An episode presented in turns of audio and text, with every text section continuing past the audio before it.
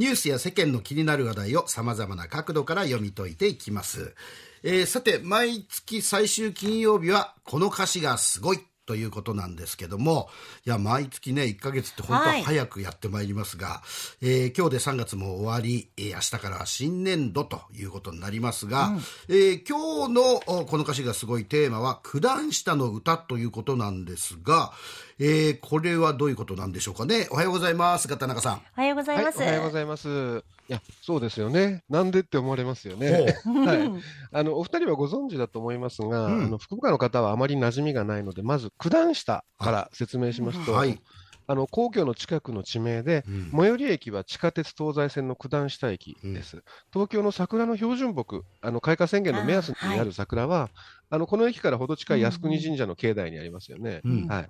で東京はもう今、桜が満開というか、もう散り始めですが、うん。あの九段下界隈にはこの靖国神社だけじゃなくて、あの皇居のお堀に沿った千鳥ヶ淵にもね、綺麗ですよね。はい、ここおよそ260本のソメイヨシノがあって、まあ、都内有数の花見の名所ですよね。うんはい、ごめんなさい、前置きが長くなりましたが、うん。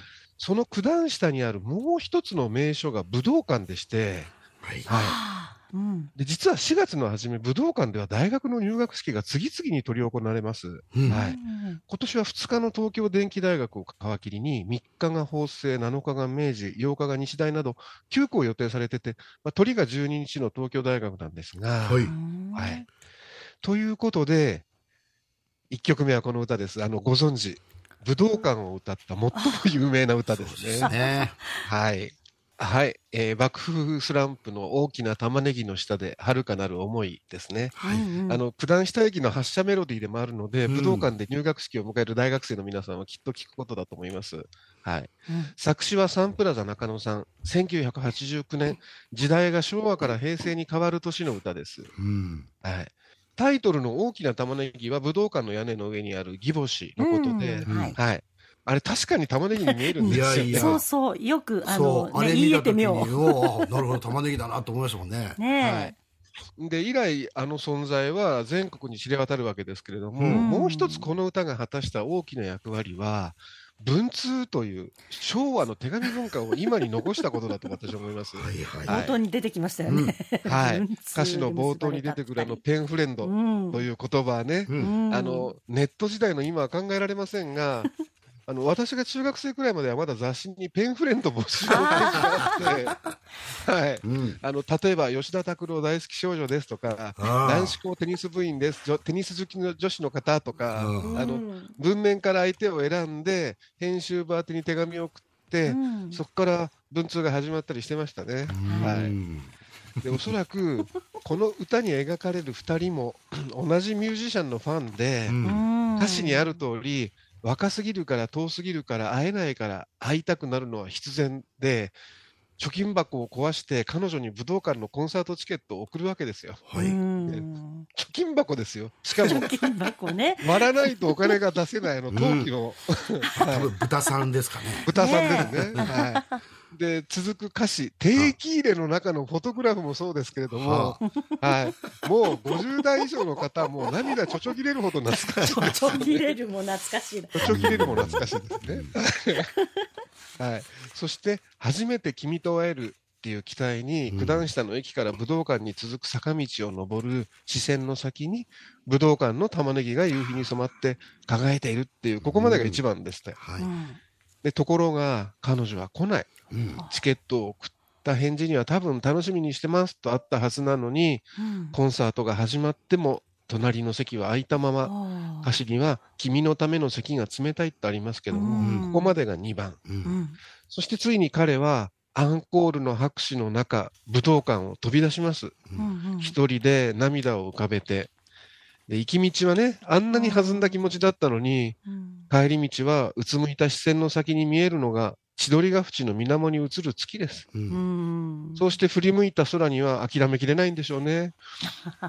武道館の玉ねぎが光っていたという、うんまあ、わずか数時間の物語なんですけれども、それがその全ての情景と彼の心情が手に取るようにわかるから、うんこの歌は時代を超えた普遍性を持ち得たのだと私は思います。はいはい。余談ですけれども、私、なんで彼女が来なかったのか考えたんですそうがで、すよね。はい。ただまあ普通ですね、年頃の娘さんがですね、会ったこともない男と夜のコンサートに出かけると言ったらですね、普通は止めますね。まあ、ね今の時代なら、うんはい。ね。今の時代はなおさらだと思いますけれども、うんだって言ったら怪しい親父かもしれないわけですよ。うんそうですよね。うんはい。で、もしくは彼に送っていたのは友達の写真だったとかですね、うん会えないとかですね、うんあ まあ。そんないろんなことを想像できるのも、まあ、この歌の楽しみ方の一つですね。うんはい。えーでは、もう一曲、あの、九段下に縁のある歌を、こちらは、あの、冒頭お話しした千鳥ヶ淵の桜の風景、これを歌った曲です。はい。お聴きください。この曲です。はい。ごめんなさい。またユーミンです。でも、あの、本当に優れた歌詞で、私は個人的にですけれども、はいあまたある桜の歌の中で、この降る時が最高傑作だと思ってます。はい。はい。で、舞台は、かつて千鳥ヶ淵に実在したフェアモントホテル。この1階にあったカフェで、まあ、ユーミンも訪ねたんですね。うんで、残念ながらこのホテル、残えーと老朽化のために2002年に取り壊されて、うん今は超、もう超超高級マンションになってるんですが、うんちなみにあの、うん、も最も高い部屋の分譲価格はですね、13億5千万だったそうです。すごいっすね。すごいですね。あはいで、さ先ほどあの大きな玉ねぎの下での歌詞は数時間の物語だと言いましたけれども、はい。こちらは1年です。うん主人公の女性が季節ごとに同じホテルのティールームを訪ねて窓の外を眺めながら通り過ぎた日々と帰らない人に思いを馳せるというそういう物語です。うーんはいではあの歌詞を読み解いていきます。はいはい。冒頭登場するのは窓際の席に座る老夫婦です。はい。仲睦まじく膨らみ出した桜のつぼみを眺めています。のどかな風景ですけれども、うんこの歌がね、収録されたアルバムタイトルを考えると、この対比には深い意味が宿るんですね。人生を終えようとしている二人と、膨らみ出したつぼみっていう対比なんですが、うんうんアルバムタイトルはリ・インカネーション。日本語で言うと輪廻転生なんはいですね。はいはい。あという対比なんですね。ほど。で、さて、あの、桜のつぼみが膨らみ出す頃ですから、東京だとまあ、3月の初め、2月の終わり、うんそのぐらいですけども、風はまだ冷たくて、えー桜並木は枯れ木立ちです。うん。歌詞はこう描きます。薄日の差す枯れ木立ちが桜並木であるのを誰もが忘れていてもうん何も言わず、やがて花は咲き誇り、叶わぬ思いを散らし、季節は行く。これまるで桜に意志があるかのように、うーん。美しいとめでられるのは花の季節だけでも、ううんんじっと冬のた寒さに耐えて花開いて、さでも咲き続けたいたいっていう願いを散らして季節は変わるっていう。う、ん。あえて擬人法を使ったのは、おそらく人の一生もそうだという、うん。でもまた新しいうん咲き続けたい。ね。うん、けれどまた新しい命が生まれて繰り返されていくんだっていう暗喩だと私は思います。なるほどね。はい。で、彼女が輝いた季節はいつだったんでしょうね。でも、うん。その時にこのティールームで微笑み、微笑み合った人はもういません。うん。歌詞はこう続きます。二度と来ない人のことをずっと待ってる気がするティールーム。水路に散る桜を見に、錆びれたこのホテルまで。うんで、次のフレーズだけ、歌は転調してですね、季節の移ろいを伝えます。夏から秋にかけての同じ千鳥ヶ淵の風景です。はい真夏の影、深緑にペンキの剥げたボートを浸し、秋の夕日、細く長く、カラスの群れはぼんやりスモッグの中に溶けるっていう歌詞なんですが、うんこの何気ないこの歌詞がすごくてですね、うん実は、それはですね、あえて美しくないものを歌に挟んだことです。はいペンキの剥げたとか。そうなんです。うんはい。そうなんです。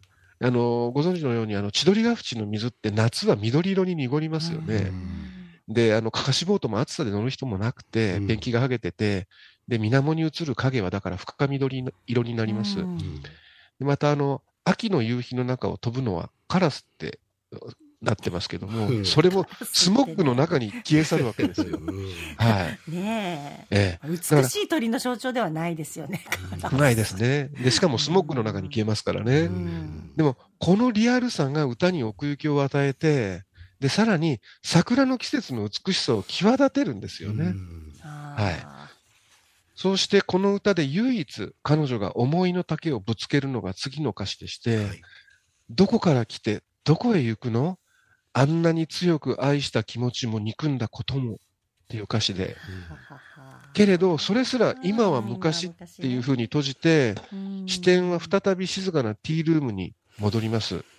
うん。で、えー最後の歌詞なんですが、私がとりわけすごいと思うのがこの部分でして、うん4月ごとに同じ席は薄紅の砂時計の底になる。空から降る時が見える。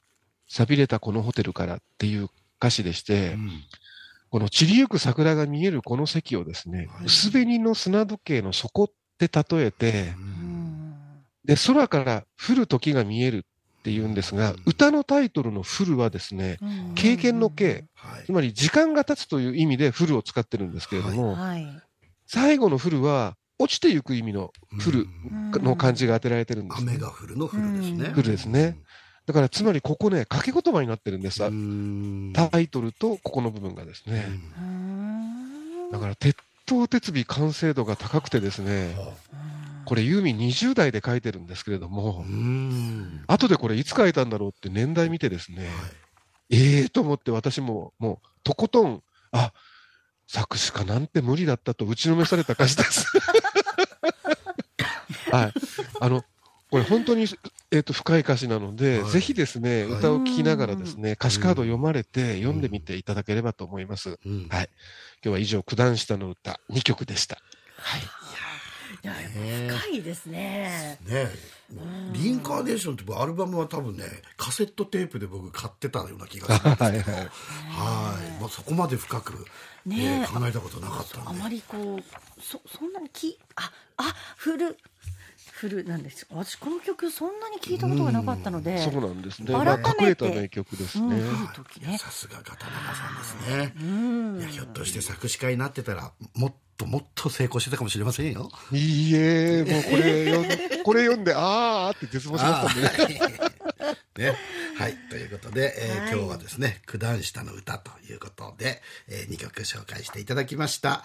えー元サンデー毎日編集長、ガタナガ修一郎さんのこの歌詞がすごいでした。どうもありがとうございました。ありがとうございました、はいありがとうございました